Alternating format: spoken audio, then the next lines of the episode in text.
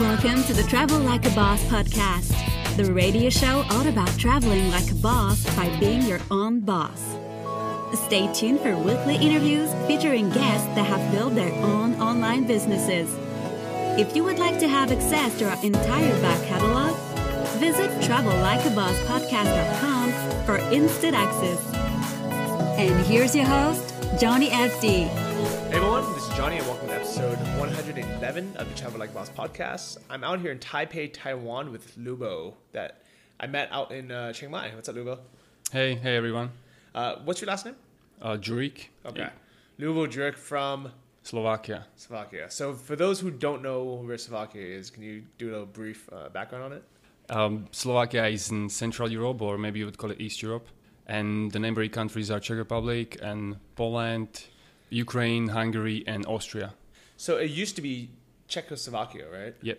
It's crazy that like Czech Republic is actually still very famous, and almost everybody knows Prague or Czech Republic. Yeah. But nobody knows anything about about what country you from again?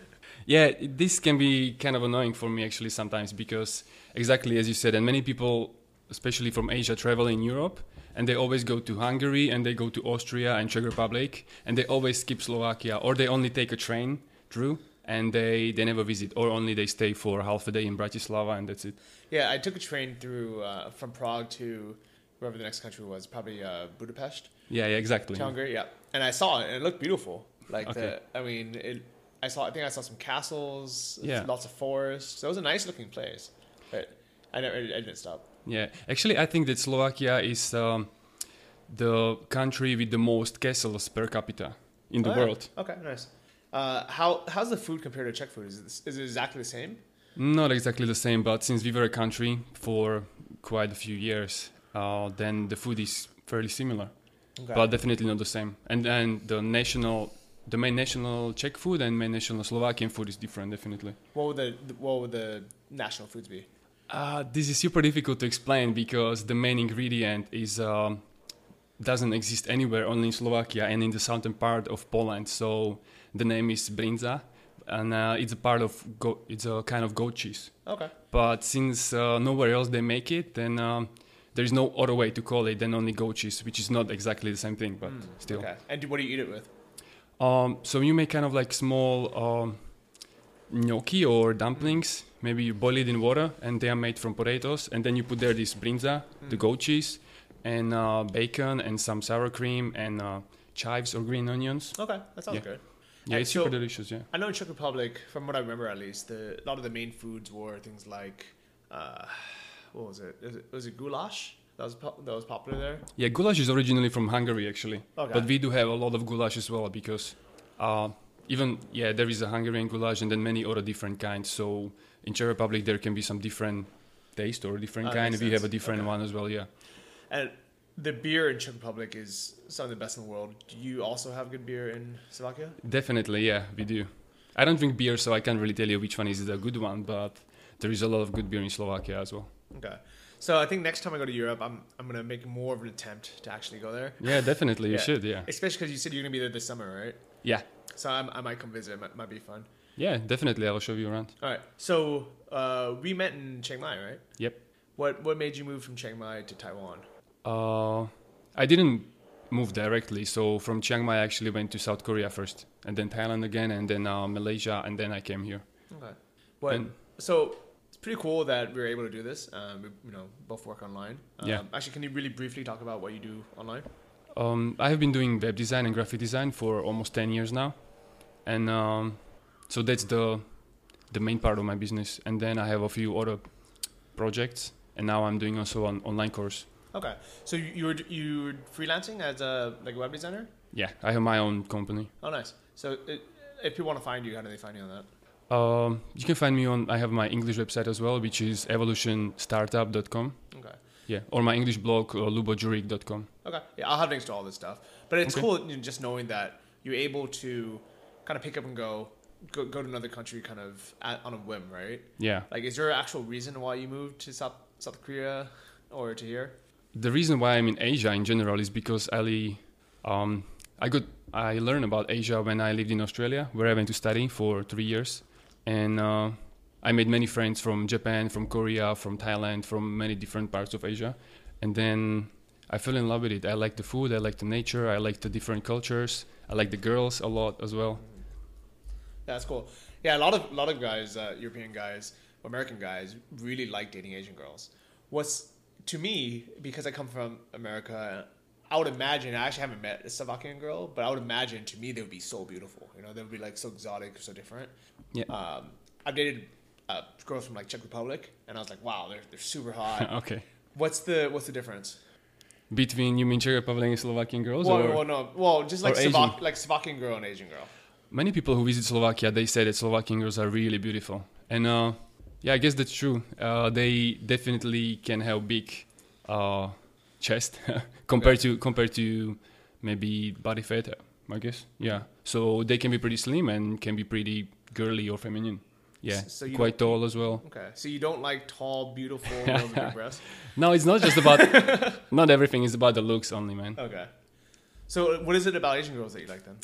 Uh, I don't really know. When nowadays, when people ask me about like why I like Asian girls so much and not really uh, date Western girls, I don't really know why because I have been dating Asian girls for seven years already.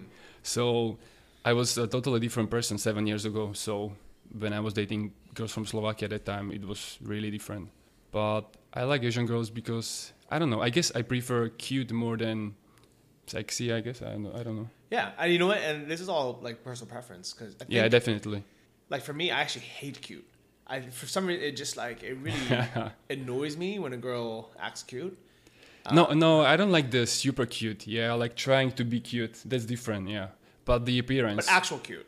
Mm, yeah, sense. yeah, yeah, Well, you know, definitely. so we're, we're recording this uh, in a hostel in Taipei. It's called uh, Eight Elephants, and all the girls that work here are like super cute Taiwanese girls. So I can see, you know, a lot of guys, most guys, uh, including yourself, being like, these girls are awesome because most Yeah. of them are actually pretty smart. Uh, they speak really good English because they work at a hostel, and a lot of them lead tours. Um, and it's not that they're trying to be cute. It's not like they're going out of their way to be cute. I think that's kind of just the their personality. Yeah, Uh, I think for me, I value things like independence, um, like you know, a different type of humor, you know, and a different type of um, you know, I like girls that are really like sporty, athletic, things Yeah. like that, and I value that.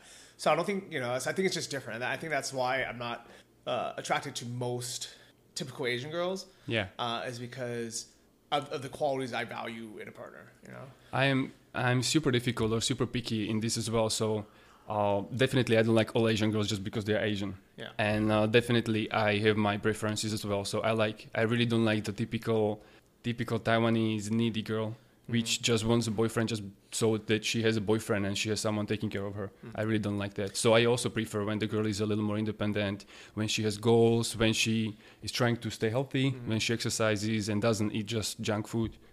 But at the same time, like a lot of the qualities that guys do like with that, like let's say the typical Asian girl would be, you know, he, he'd want a girl who. I don't want to say what, what are some non-negative words for this, but you know, like a lot of times, guys, you know, they, they want a girl that is like that is a little bit clingy. You know, that is like, you know, they're in a relationship. They want to do like matching outfits, or they want to do, uh, Korean style. yeah, like yeah, Yeah. you know, or stuff take like that. or take care for me in the Japanese style. Yeah, you know, like yeah. Yeah. and I think some people they like you know being in a relationship where they feel wanted, they feel needed, you know. Um, but I mean, aside from that, like this isn't a relationship podcast. I don't really care. Yeah, But it's cool knowing that like whenever, like no matter what um, what we're looking for in the world, yeah, we can just move there and just have it fit our lifestyle. definitely. The- Uh, yeah. yeah, one of the main reasons why I'm not in Slovakia is just because I'm not interested in dating Slovakian girls. So I'm here because I can do it here. Well, guess I'm going to Slovakia. I'll, I'll, I'll take that for you, buddy. Yeah, yeah, no problem. Um, but no, it's it's. I actually think that if you're single, uh, especially if you're a single guy and you want to like explore the world, why not go somewhere where you are different and girls are like automatically going to be more attracted to you. So I always Yeah. tell English guys this. I'm like, man, if you're if you're an English guy and you have like the that English posh accent, just go to, to the U.S. and there's gonna be so many girls wherever you go that are gonna just you know throw themselves at you, like literally saying like, oh my god, you're British, you know, and, and it's you know part of it's a stereotype, part of it is people are interesting because they're you know they they have a whole new culture, um, things that they've seen on TV. You know, it's just fun. It's um, what's the what's the word for it? It's like a it's just like The a unknown. new a new new experience. You know. The unknown excites you. Yeah. Yeah. And it's the same in Asia. And here, so many girls told me that they love the uh, British accent. I don't know why, man. Yeah, actually, like, it's probably from you know TV. And you, as like a tall, good-looking white guy, he- here you you really stand out. yeah. Versus in Slovakia, I'm assuming most you know you kind of blend in, right? Yeah, yeah, definitely. And also, the girls in Slovakia kind of prefer the dark hair, dark skin, kind of uh, South, maybe South American or South European kind of guys. Because it's different. Yeah, exactly. So I'm the opposite. Yeah. No, but in Slovakia we have dif- many different kinds. There are guys who are who have a lighter hair like me, or dark hair or black hair, or darker darker skin. So yeah, and the, same with girls. But in general, girls in Slovakia prefer definitely the kind of guy, uh, the appearance, which I'm not. Mm. Okay. All right. Well, it's it's fun, you know, to to date out here. Um, how have you been meeting girls out here? Is it like a online website or Tinder? Yeah, there is a dating website which I've been using for I don't know two years now, maybe already in in the countries in Asia where I visit. Okay. Yeah, OkCupid. Oh, yeah, that's what I use. We Yeah. have that in the U.S. as well. Right. Okay. So and guy- uh, yeah. Tinder a little bit sometimes. Yeah. So if a guy's like a dark haired Spanish looking guy and he wants to go to Slovakia, Yeah. what should what how should he go out and meet girls? In Slovakia. Yeah. don't, don't ask me that, man. I don't know. you have no idea. I'm from a small town in Slovakia. There is only like 50,000 people live there, so there is not much to do. And Uh-huh. yeah, when you want to go out, you just go to a bar. And Okay. during the week, it's usually empty, so only like Friday, Saturday night is crowded. All right. and so- then when you go to a bar or a club and you look different, Uh-huh. all the girls will be probably around you. there you go. Yeah, but T- tips straight from the source. go to Slovakia on a Friday or a Saturday yeah, and look different. And go to the and go to the one bar in the country. not in the in my hometown, not in the country. yeah, but also beware because many of the girls are super young. Okay. in the, in the bars and nightclubs. Yeah, especially in the small towns. In the capital Bratislava or in some bigger cities, probably it will be different. so what's the legal drinking age there? 18. Okay, but they can go in before they're eighteen. Uh, officially, I guess not, but unofficially they do. I Okay.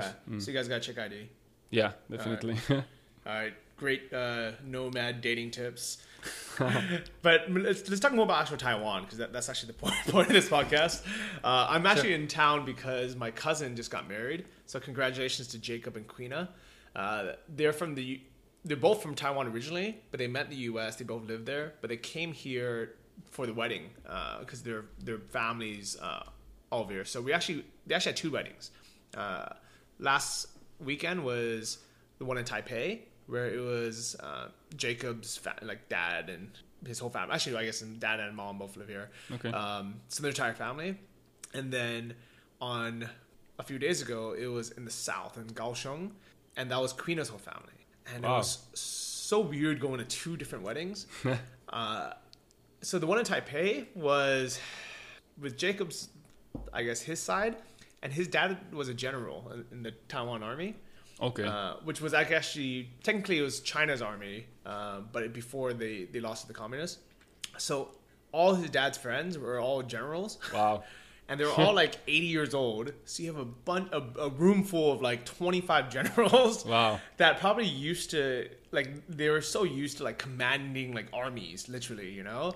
And now they're these old guys, you know, we're sitting there, they're drinking um, this Taiwanese uh, liquor called Gaoliang. Have you ever had that? I think so. It's the super untasty one, right? Oh, it's it? disgusting. Yeah, I think it's so. uh, 58% alcohol. I think I had it on the New Year's Eve here. Someone someone offered me. Uh, it's so bad.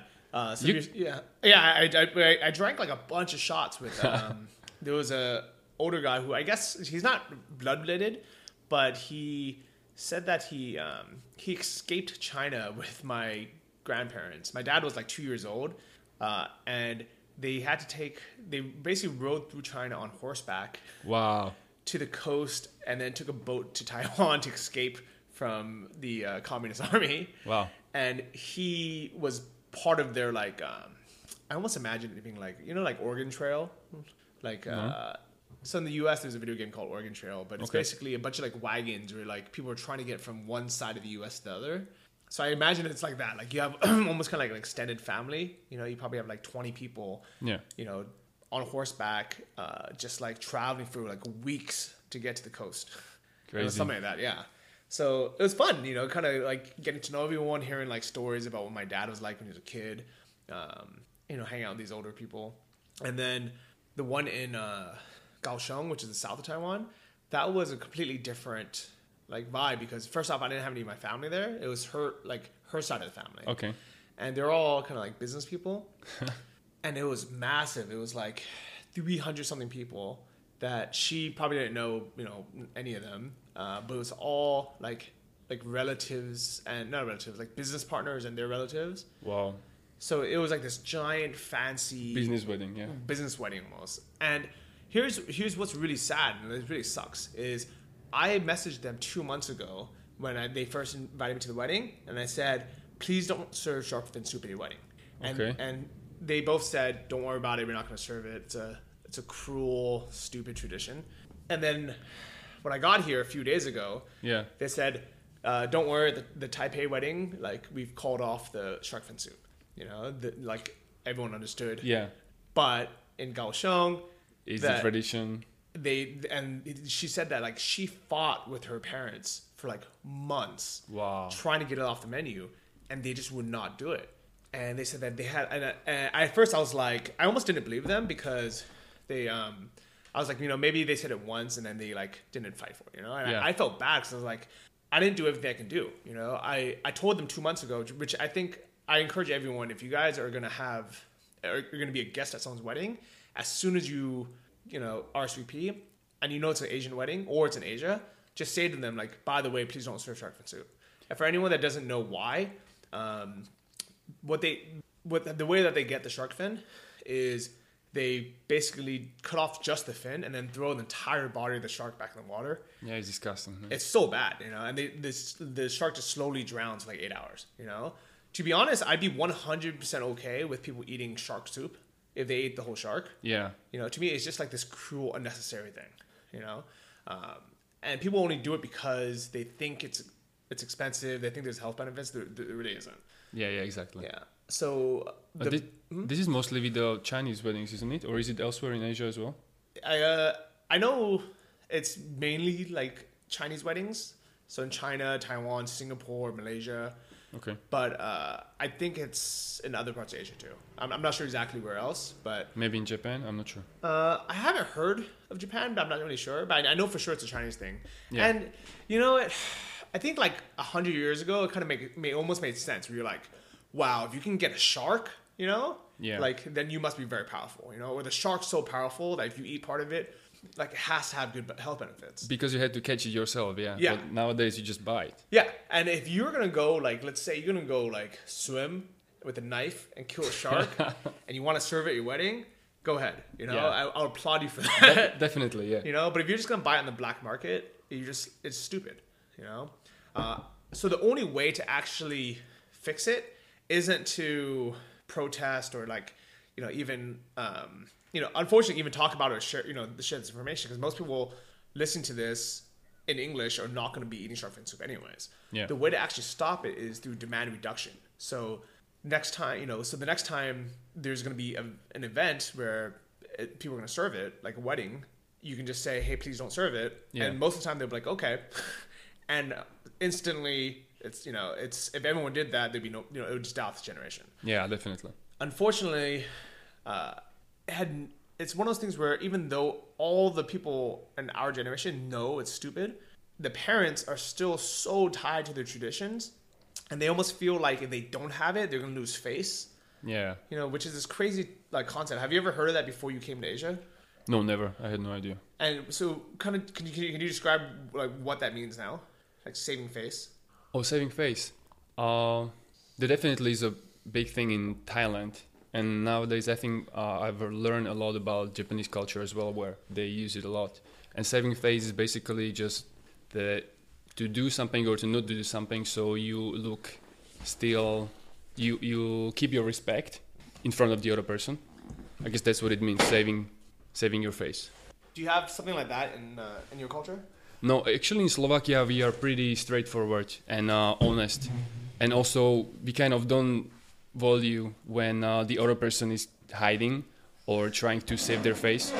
So this is an issue oftentimes, especially in Asia, but also some some people in Australia noticed it. Like my English teacher at that time, he said like, yeah, Eastern Europeans are so straightforward or so honest. Like we tell the teacher like, no, I, I disagree. This is not the way it's supposed to be. Yeah. But most Asian in most Asian countries, people don't say that because they respect the teacher, for example, or Yeah, because they sense. They don't want to lose the faith. They don't want to argue, and then at the end find out that maybe they were wrong, and then people will realize that they were wrong. Yeah, that makes sense. And but it's, what's crazy is there's like a, a balance, right? Where on one point of view, where like let's say in American culture, people um, they want to argue all the time, even though they might not be right. Yeah, definitely. uh, and they don't give like the let's say like the teacher or the older person the kind of benefit for the doubt. Like maybe they know something I don't know, you know, or like maybe there's a reason you know why someone's doing something that I don't actually understand yet, you know. But on the other side, when like we care too much about tradition just for tradition's sake, or for you know, uh, so in Chinese it's like for parents' sake. You know, I think that's the, the translation for it. Is Mm. then you end up with these stupid traditions that you kind of just keep passing down. You know. Yeah. Um, Often- so yeah, Oftentimes I ask the question why, why I have to do this, or why are you telling me that, or what is what is the reason behind it, and then you can better um, understand. yeah. And if if there if it doesn't make sense, then you can just uh, But then at Yeah. least you at least you like understand why, right? And then you can kind of make that the choice for yourself. Yeah. So with the shark fins, for example, the reason why is pretty stupid, I believe. Yeah, to be to be killing animals and not even eat them, just just kill them basically, Vi- because from the fins you don't get anything anyway, and the taste is not good either, right? It's just yeah. Well, the uh, soup wasting. itself. Well, so I, I didn't. I refused to drink it. Okay. Uh, but the soup itself, from what I remember as a kid, and I didn't know any better, is Yeah. it tastes great. But it's not because of the shark fin. It's because they were like cooking it with like chicken broth. And, Yeah, like, definitely. All this other stuff. So I've had imitation shark fin soup, and it tastes great. You know, I'm like, oh, this is like a soup that they put like a lot of effort into making. You know, might be some shrimp in there, or some chicken or something. yeah, but if you didn't put the shark there, then you wouldn't even know probably. No, you already have no idea. Yeah. Like, if anything, you know, what I would do if I was them. I was like, I would say, okay, well, in that case, just serve invitation and don't tell anyone. Yeah, exactly. Let people be like, oh, this is awesome. Like, and here's the crazy thing is, people drink it. Okay, so oh, here's here's the explanation, just for, as devil's advocate, right? Is people drink it or they want to serve it is because people think it has like health benefits, right? I've heard that actually it helps men, isn't it? or uh, I don't know specifically about shark fin soup, but I know like a lot of that stuff, like tiger penis or like bear gallbladder, or um, oh man, there's this like this animal. I don't, I don't even know the name of it, but it's it looks it's really cute. It looks almost like a little armadillo. Okay. They use it to make soup as well, and super. Oh, it's almost extinct because of the. And basically, what it is is or rhino horn, things like this Yeah. uh, people you know think it's either potent for like virality or like sexuality Yeah. uh, or they think there's health benefits and there isn't. There's literally zero. Um, but from their point of view what it is is people are people are like in places like china or i guess even here people are like so stressed out. There's like no exercise like there's no exercise. They're not eating vegetables that much. Yeah. you know so a lot of people feel really unhealthy most of the time. There's you know maybe there's pollution or stuff like that. And they feel like if they can just use some money to buy this magic potion where they can suddenly be stronger and more you know virile and they can like you know make more kids uh, you know or they can be healthier themselves Yeah. People anywhere want to believe in the magic bullet, I guess. Yeah, and it's sad because here's the crazy thing: is when we talk about it in English, it sounds it sounds, sounds so ridiculous, and you're like, why would anyone believe this? It sounds so stupid, right? But for whatever reason, in the Chinese language, it's very descriptive, and there's a lot of words that we don't have in English Wow. to describe like this mystical po- potency. Where when they say it in Chinese, it almost just like makes sense. You're like, oh yeah, yeah, you know, I, Okay. can, I can see that happening, you know? Okay. Because they don't even call it like they don't say, "Oh, this is healthy." They, they would say like words like, um, "This will like add back on your missing health." If that makes sense. Okay. So it almost kind of implies that like something in your health is missing, and this is like what will like complete it. Yeah, and we don't have a word for that in English. Yeah, almost like a pill. Yeah. Yeah. It's like, oh, you're missing this. You know, like it's gonna help. you. Magnesium or something. Yeah. Yeah, so yeah. here is a magnesium pill. Yeah, something like that. uh, Okay. but and you can only get it from this soup, you know. Yeah.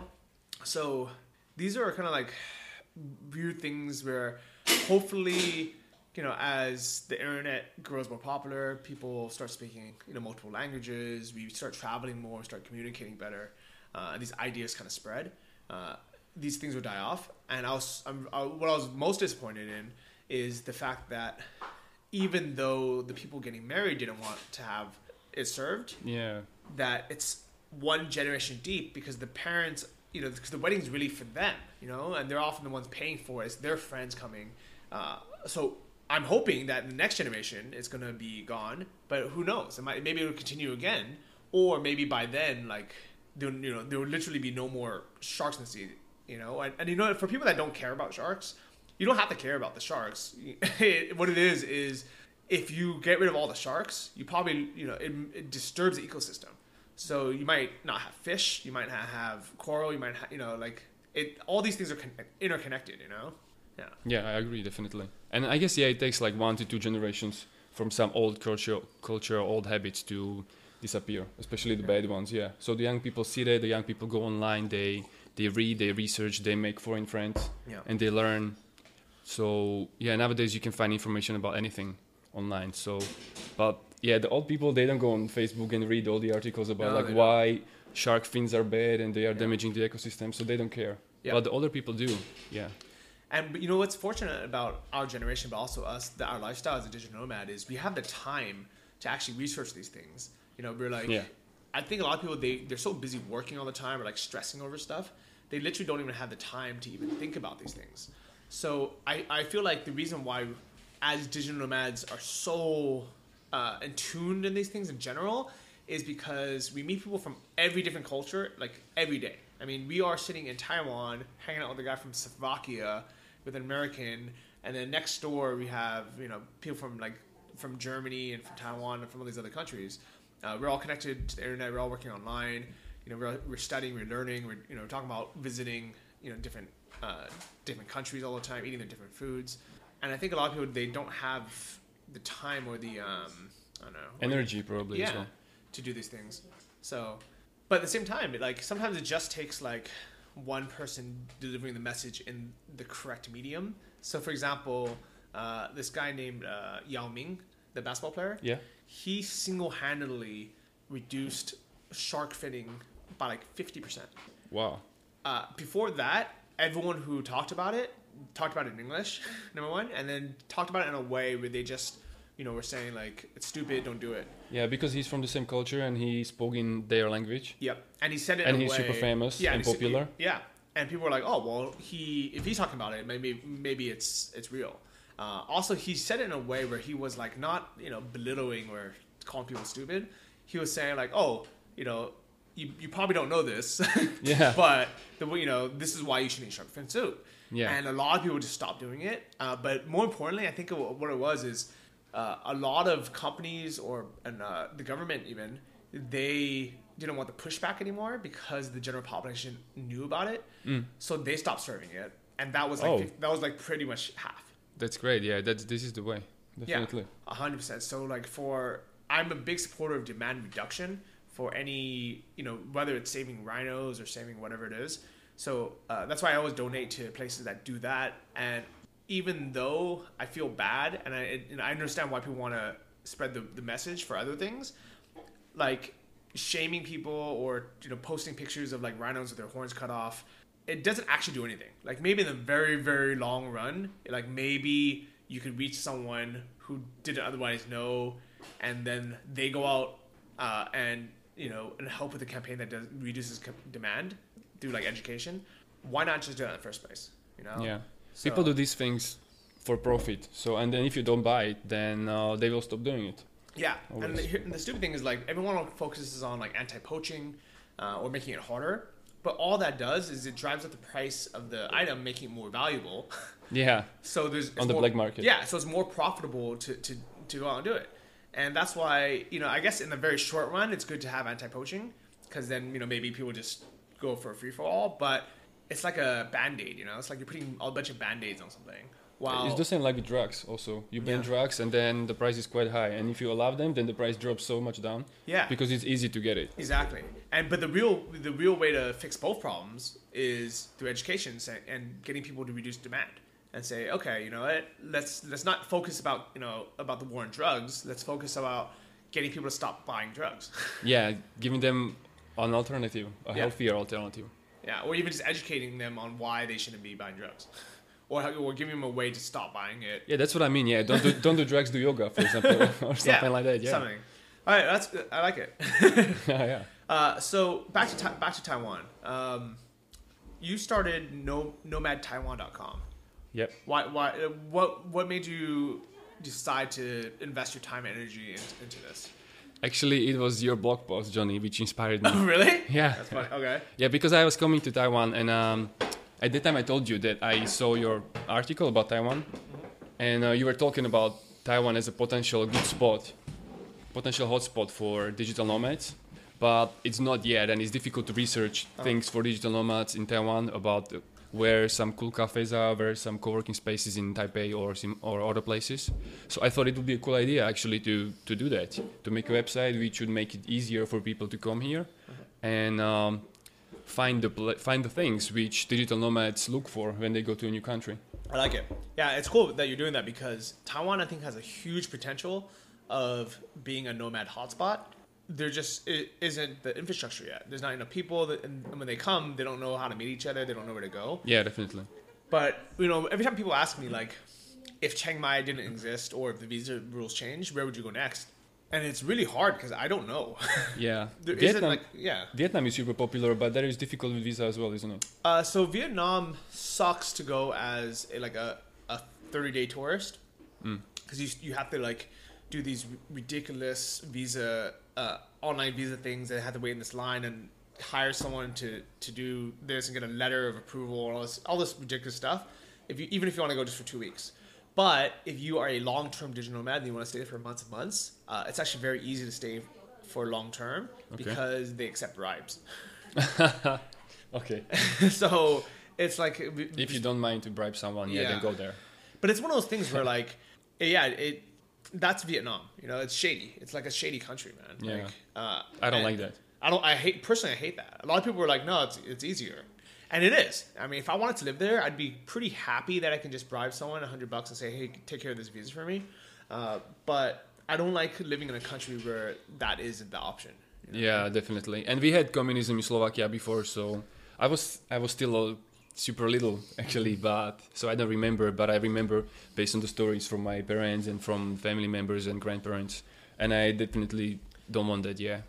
So I think the reason why Vietnam will not become the nomad hotspot is number one, it's a lot more expensive than Thailand. Uh, number two, it's a lot more dangerous, um, and a lot of people. There's not like the nature and the calmness. It's like a very rushed, busy city, especially Saigon.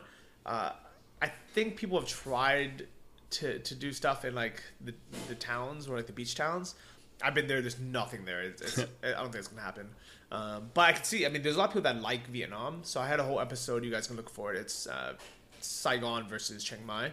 So for some people, they love it, and I, I understand why they like it. But for majority of people, they're not gonna like it.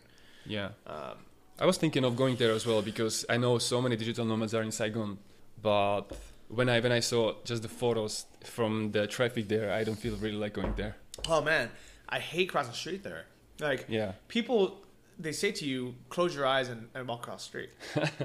and I, at first I thought they were joking, but they were actually serious because the way that the traffic works is it'll never actually stop. So you can't just wait, you know, there's for the for it to For the a- lights a or for the people. Yeah, you ha- and even with lights, it doesn't matter. People just keep going. Yeah. So what you do is you basically just start walking, but at a uh, at a safe Slow pace. pace, yeah. You know, and the car the cars and motorbikes will drive around you. and they said that the way that you get hit is if you change speeds. Mm. So if you try to like dodge a car or motorbike, uh, you'll get hit because they'll try to go around you. And it sound it's so stupid, but it, it somehow it works. That's their culture. Uh, but I don't want to put myself in that situation Yeah, every day. every day. It's stressful. yeah, you go know? shopping or something, and then yeah, someone can hit you. Yeah. Uh, so you know, the, for people that like to live kind of on the edge all the time, they like that excitement. I understand why. Like, there's a lot of hustlers there. You know, uh, people wake up early, they work a lot, and to a lot of people, they like that hustle and bustle. Okay. Uh, that's that's not me. Yeah. You know, uh, the reason why I think Taiwan potentially would be a really good place is the weather is pretty good. It's, it's similar to Chiang Mai. Um, In the south, especially. yeah, is it okay? Yeah. Yeah. You know, it's like it's you know it's hot, but it's like it's not like a nice. It's nice. You know. Yeah, but the winter in Taipei cold. actually, that, it's not super nice actually. Really? Why? Yeah, it's around 10 to 15 degrees Celsius. Oh, and, it gets that cold. Wow. Yeah, and raining a lot. So it was kind of cold for me here, especially since they don't have uh, heaters at home. So Wow, you will yeah. probably get a You get cold. yeah get one. But the south is warmer, right? The south definitely that's a that's a different place. Yeah. Somebody asked me on Twitter, I think, uh, or Instagram. They said t- to do like a, a write up on uh, Kaohsiung, which is the the south of Taiwan, the next Yeah. big city. Uh, I'm not gonna write it up because I, w- I didn't really work there. Um, I just worked out like Starbucks, so I don't know too much about it. Mm. But I don't think there's a big scene there yet, anyway, so it doesn't matter. Uh, but as far as a city, I think it's like the Chiang Mai of Taiwan. Yeah, definitely Kaohsiung could be the potential digital nomad hotspot. Yeah. And probably because of the weather. And also because from Taipei it's a little bit further to the beach, Mm. and also the beaches in the north are not very nice. Yeah. But in the south, Kenting, the the only tropical um, national park, is there. Next, just um, I don't know, one hour maybe from there by bus, I guess. Yeah, I just got. I just came back from there uh, last night. It's beautiful. Oh, okay. Like I'll, I'll post some photos on this, but it's a beautiful. Uh, it's a it's a beautiful beach town. You Yeah. know, so Taiwan itself is an island, but it, it, it's so big that it feels more like a city. But Kenting is the very south of it, and it actually looks exactly like Cape Town. So in South Africa, Okay. at the uh, at the tip where the oceans meet meet on both sides. When you drive to the south of Taiwan, it's the same thing where you have ocean on both sides, Oh, yeah, yeah. and it goes to a tip, and there's a lighthouse on the end of it. It looks almost exactly the same. It's kind of it's actually pretty cool. Like beautiful forests and parks, beautiful beach. Great. Um, the only thing I didn't like about the beach is it's like very made for tourists. They have like jet skis on there and like um, lots of water sports and stuff. So it's not really a place to kind of just chill and relax. You know, it's more of a, like a place to go like do stuff. You know. Yeah. Uh, there's scuba diving down there. Uh, I haven't done it in Taiwan, so I don't know how it is. I know, Um. I know that there is a, a bunch of very small islands in Taiwan or around Taiwan, which still belong to Taiwan, and then you can go there, and probably there is um, some some of them can be quite touristy as well, especially Okay. in the season. But I know some of them are kind of empty they? because Okay. there is not much, not that much uh, traffic going there. Mm-hmm. Yeah, you can oftentimes there is only small planes going there, and then uh, it's difficult to get even the ticket. Okay. Yeah, so there cannot be many people if only like I don't know two times a day there goes Yeah. a plane with 30 people on the board. Okay. Yeah, that might be fun. And actually, uh, in Kenting, the place that we stayed is called Caesar's Resort, and they had a like a semi-private beach right opposite it. It's a really small beach where on you can go down on the left side it's actually public, so you can anyone can go, and on the Okay. right side it's private, and it's beautiful. White sand beach, super clear, clean water, beautiful, like really really nice. And that that place was actually calm. They had like lounge chairs where you can tan, you can hang out. Great. So there's place yeah there are places where you can go and just chill um, i highly recommend this resort if you guys are going down there for vacation uh, How is it with the internet in the south? It was in- fine. Yeah i mean i was i was i was working down there and it was, it was fine. Okay, you had the data, yeah, data plan. so i have data plan on my phone uh, and also they had wi-fi at the, at the resort. Cool. um, so hey. So the cool thing about the uh, the da- data plan So the cool thing about the data plan is it's only 300 NT, which is uh, about ten dollars US, uh, and you can get 4G kind of throughout Taiwan for for 10 days. So we did that, and then uh, at the hotel the Wi-Fi was pretty good, so we just we just worked from there. okay, Yeah, I'm paying 500 actually for a month. yeah, that's super cheap. That's like Yeah. 15 bucks, right? And it's kind of it's comparable to the to the uh, Wi-Fi, or not the Wi-Fi, the 3G or 4G in Thailand. And I guess so, yeah. Yeah, so I get and compared to back home, man, it's, it's so much cheaper. It's like people pay like eighty dollars a month back home for internet. I don't remember how much it is in Slovakia. Yeah, and so here's the thing about uh, Kaohsiung is it's it has a beach. Uh, I did you go to the beach in Kaohsiung? no, no, I haven't been there yet actually. Okay, but it's it's probably it, it looks nice. You know, at least from the from the shore, it looked good, uh, and it's close to Kenting, which is a beautiful beach. Yeah, Um, it's a lot cheaper than Taipei, yeah. and no. the, the internet's good as well. You know, so I mean, like so for example, the the hotel I stayed at in in Ken what was it in Kaohsiung, Yeah. it was sixty dollars a night, and it was like really nice. I, I put up photos of it on my Instagram, and people were like, "Wow, like this place Yeah, is yeah, it like, was cool. gorgeous." Uh, versus in Taipei, for sixty dollars, you get like a small, tiny room. Yeah, my friend lives in Kaohsiung already for I guess second year. Uh-huh. He's also from Slovakia, also a digital nomad. Yeah, not really traveling, but living there. And he always calls me there, and he says that definitely you can live for probably half the price than in Taipei. Yeah. So I think uh, Kaohsiung would be like the digital nomad hotspot of Taiwan if one actually existed. Yeah, So if someone wants to like get a bunch of people to start it, I would recommend that. yeah, definitely. And then we will join. Yeah, and then they will come.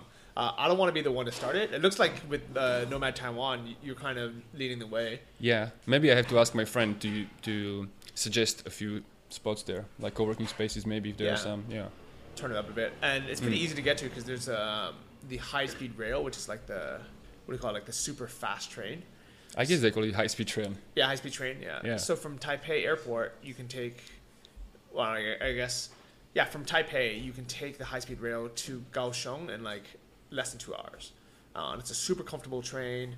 It just, it, like the infrastructure is good. And it's almost Yeah. like comparing. Imagine if you can go from Bangkok to Chiang Mai on a high speed train in less than two hours. It, it'd be like that. Yeah, and also there is an airport actually in Kaohsiung. Oh, is there? Yeah, so you can Okay. fly there.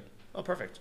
Right. Oh, and that's one of the things why Taiwan is super good for digital nomads. Also, there are so many low cost airlines here, and the prices anywhere around Taiwan are super cheap.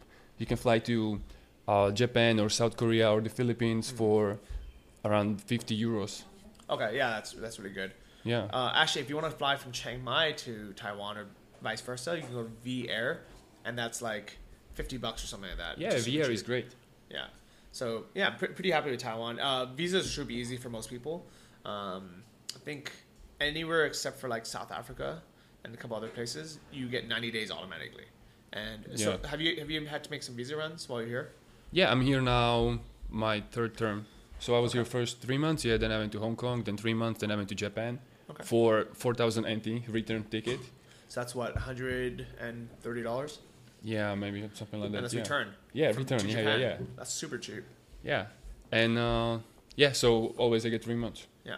So I think for me, the reason why I haven't really done more like networking, co-working here is first off, there's not enough people to like have it be easy. I think I'm so spoiled that in Chiang Mai, it, like you can just meet people anywhere. Yeah, Here, I'm sure there are people. I'm. Su- I, I bet you, as soon as I leave Taiwan, I'm gonna get like three messages saying like, "Oh yeah, I'm in Taiwan. We should have met up."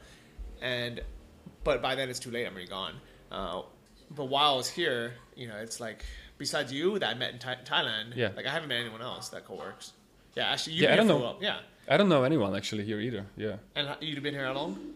uh, seven months now, more than seven months. See, yeah, I know crazy. there is a bunch of yeah, mostly foreigners here are English teachers. Uh-huh. Some of them are professionals. Yeah, Yeah, but I mostly hang out with the locals. So, uh, yeah, if there was some digital nomads, then I would probably meet them. Yeah, because we have similar values and uh, yeah, I live similar life. yeah, But the typical foreigners just living overseas to to teach English or something, I'm not really interested in meeting that yeah. much. I so. know what you mean. Yeah, I've been hanging out with a lot of them at the hostel, and they're they're cool. They're like fun to hang out with, but they have the English teacher mentality. Yeah, definitely. Yeah, which is very different, you know. Yeah. Because it's like a normal job, you know, and like they're stressed because they're always teaching kids.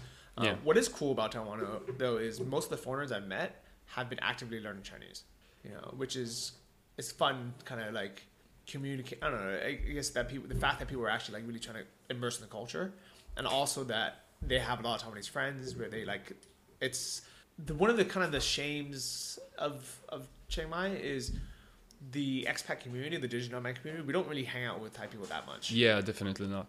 You know, and I think some even though sometimes we try, there's, there's like a big divide. But it's not like people are super open to, you know, to hang out. There's different language like language barrier because people get shy or they, they they just don't want to do it. While Yeah. here, it's actually kind of cool to have like a Western friend. Like they want to teach you, they want to teach you Chinese. They, they're, they're happy to let you practice. Yeah, definitely. Yeah. And also, yeah, the English teachers, for example, in um, Korea, they don't really care about studying Korean language. Or in Thailand, also, I guess there is many teachers who are there years and they don't speak any Thai. But in here, not everyone, but definitely more people here study the local language. Yeah, which is very cool. So Yeah. I still, th- you know, so it's been a year since I've been in Taiwan. Uh, I think not that much has changed. The funny thing is, the last time I was here, the most outspoken Taiwanese digital nomad was Greg Hung, and after meeting me, he moved to Chiang Mai. okay. So Yeah. uh, I still think that if a bunch of people moved to Taiwan, especially to Kaohsiung, Mm. it would be a great hotspot. Easy visa runs, you Yeah. get 90 days on arrival, fast internet, uh, relatively low cost of living, great food, very friendly people, um, good, com- you know, good everything except for no community. Yeah. You know, lots of hiking, lots of nature. It's beautiful. You know. Also, actually, here in Taipei, there is um, at least a few Taiwanese who Yeah. are doing online business. Yeah. So I have met a one guy who he actually he's American, but he lives here. He has also a big Taiwanese background, and he has a website which is in English, but uh, writing about Taiwan. Okay. Have you been to any of the co-working spaces? No, no, not really. I wanted to check a couple out. Last time I went to a few, um, but they just there were no there's no one there. Um, Okay. the maker spaces and the maker bars they're actually pretty popular, um, but it's not. It's very different from like a co-working space. Or maker, like they they do. They actually Hand like jobs physically make stuff. Yeah, yeah, yeah. They, they, I don't think they give hand jobs. But yeah. they like physically make things with their hands. Yeah, you're right. okay, yeah. Like uh, 3D printing or like modeling stuff like that. Yeah. So I think that's a big community here. Uh, co-working community, just just not even like the tourist community. There's like that. There's not that many. I, I know it's not high season right now, but like there's not that many to, like Western tourists compared to like places like Thailand. Definitely not, yeah. And if they are here, they only go to a few places in Taipei. So you always see them in the same spots, and when you go elsewhere, then there are no tourists. Yeah, like Really? I think even just walking around, I see like maybe one white person a day. Like But in this area, actually, it can be students because many people study here at the universities. oh yeah, I can see that actually. Mm. Yeah. Um, so overall, I think it's a great place to live, and I think it has potential to be a great uh, Chiang Mai alternative. Like it pretty pretty much is one of the few places that actually matches up all the criteria. you know, yeah. Also, there is yeah. a lot of street food here. great street food. Yeah. Uh, the funny thing is, I don't like the food at most restaurants in Taiwan, but I love the street food. I think that most restaurants are overpriced. Definitely, especially in Taipei. I think it's the real Mm. estate and the type of food they serve. I think what they do is they try to make it really fancy. So a lot of people they want like expensive um, seafood options or like Yeah.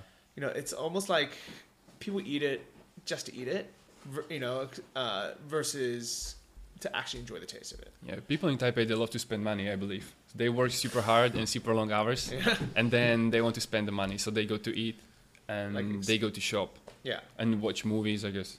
yeah. So they don't mind paying 500 or something for a meal. or like sometimes it's way more than that when you go to Yeah. like like restaurants. Versus the street food is so cheap and so good, and the night markets are amazing here. So uh, Taiwan night markets are the best in the world. I would say that. Uh, Thailand Okay. has great ones, but it's, most of the time it's only like just Saturday or just Sunday. Uh, while here it's pretty much every night, Yeah. uh, and there's like six of them that happen every night In Taipei, yeah. in Taipei, just in Taipei alone. The one in Kaohsiung was great too. I really liked it. I like the one in um, Taichung, which is the third biggest city, I think. I haven't been there yet. yeah, I I've heard that that's the, one of the biggest ones in Taiwan actually. Okay. Yeah, Yeah, that so- was super good as well. yeah, night markets here are amazing, um, but just not not yet of a scene. So if the visas change in Thailand and we all have to leave, Yeah, if we can actually convince everyone to move to Kaohsiung, that would be a great place. yeah. Uh, I don't think it's gonna happen. Honestly, I think everyone's gonna move Elsewhere. elsewhere. We don't know where yet. Maybe Cambodia, Philippines, Vietnam. Mm. I don't know, somewhere else. Uh, but this would be this actually would be the great the best place. It's super difficult, uh, super easy. Sorry, it's super easy here with the visa because um, the Taiwanese government doesn't really care, and um, many people live here for years, and they just every three months fly somewhere for yeah four thousand, or even you can fly to Macau or Hong Kong for like one and a half thousand.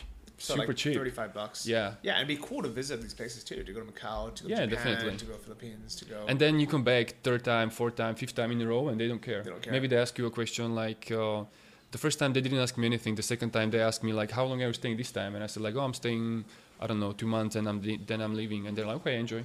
yeah, they, they don't are really like super care. nice about it. Yeah. Yeah, so I like it. All right, well, I mean, unfortunately, we don't have much more to talk about here. I mean, it's like almost kind of like saying like it's amazing, it's great, uh, but but people come. but yeah, there's not really a big reason to come. So that is uh, the Taiwan update. Where where are you going next, Lubo? I'm going to the Philippines in June for a month, and then I'm going back home to Slovakia for my brother's wedding, Okay, and then I'm going back here actually. really? Yeah, So- in so August. that shows that you like it that much. Yeah. All right. Well, I maybe I'll see you in Slovakia. Yeah, hopefully, yeah. Okay, very cool. So if anyone wants to reach out to you, how can they find you? Um, you can find my website, uh, yeah, my personal blog, uh, lubojurik.com. That's L U B O J U R I K.com. Yeah. Yeah, or on my Facebook. Yeah, the same. You can Google my name. Okay, I- I'll have a link to everything. Okay, cool. Um, headed back to Chiang Mai tomorrow, so I will see everyone there. Yeah, Thanks good for luck. uh, being on the show, Lubo. Thank you. All right, peace out. I'm on my way to the airport in Taipei.